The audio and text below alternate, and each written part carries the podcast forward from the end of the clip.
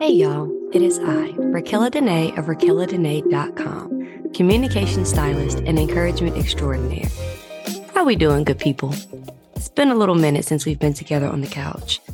Summer has come, and really, since school has started, I will say went, even though these temperatures are not giving any indication that summer is anywhere near over. And life has lifed. But you know what I've learned? That the heart of today is still easier than the hard that we have traversed and overcome. Yeah, that's what I sit with these days. Now that we're back to early mornings, early bedtimes, and the hustle and bustle of school buses and homework and all things schedules. But that's not what we're talking about today. On the couch, I want to talk about getting back to the joy of it. So much in adulthood is scripted. We have to be at work at a certain time. We have to stay until a certain time. When you have children, they have activities or schedules. There are bills to be paid by certain days. So much of our life is scripted. How do we make space for the joy? Me personally, by nature, I am the circle, not the square. I really want to be the, the flower child and the free spirit. But coming from a very regimented lifestyle growing up, and even the one I created for myself as an adult, schedules and lists and tasks and bullet points are so much easier for my mind to manage than just being free. And then the moments I allow myself to just be free and wander, there's still this little part of me when I'm done that's like, oh my gosh, you should have. And I can hear my therapist now. Shouts out to you, Kara. Don't should yourself. Whatever you choose to do in that moment is what you need to do in that moment for yourself. But oh my goodness, even these few words that I've spoken into this microphone are already lifting my spirits. This couch is my safe place. It is my haven. It is a place where I can come to be restored and be in fellowship and be at peace with myself and other people so, why do we neglect the things that bring us joy? Well, we could say it's the responsibility of adulthood, and that happens. I have been choosing sleep over everything for the past two weeks, even over eating. If I'm tired enough, I'm showering and going to bed. I'll eat a few of the Cheez Its in my bedside nightstand before I doze off. It'll be fine. But if I'm being honest, the reason I neglected my safe space here on the couch is because vulnerability is hard when I feel taxed. Even admitting that was difficult. Vulnerability is hard when I feel like I don't have very much to give. Because in those moments, when I come to this couch and I am talking to you and we are having these moments, I am my most open, transparent, vulnerable self. But that takes energy. And I see where I've reserved energy for my children, where I've had to expend energy to teach other people's children.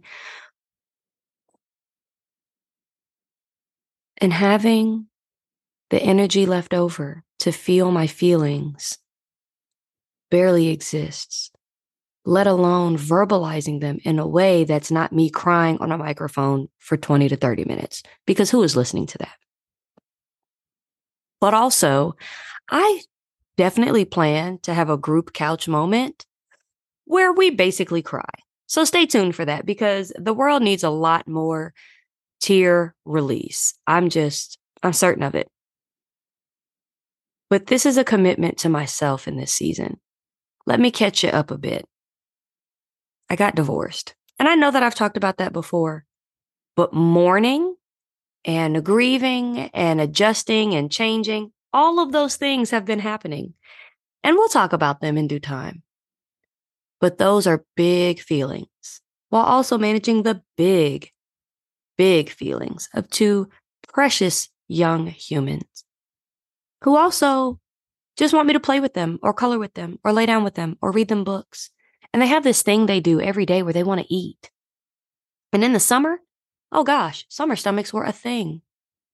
And so now that I've carved out time in my schedule to be intentional, I'm going to be here on the couch. I'm going to be here because I need to be here. I'm going to be here because there are those of you who have reached out to me and said, Are you coming back to the couch? When are you recording new episodes? And I love that. I love that there's a community here. And it hurts my heart to neglect that relationship. So we're going to get back to pouring into each other. We're going to get back into interviews. We're going to get back into this intentional time together.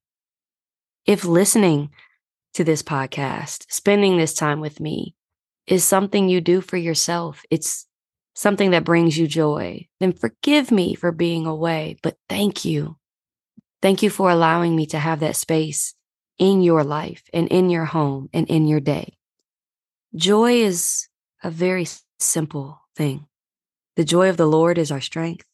He is the giver of joy, but there's there's this thing that happens when we get into life that joy starts to feel replaceable. It starts to feel optional. It starts to feel like we must earn it or deserve it. And then when you are in the thick of it, the joy that was once the light becomes the switch you feel like you can't reach.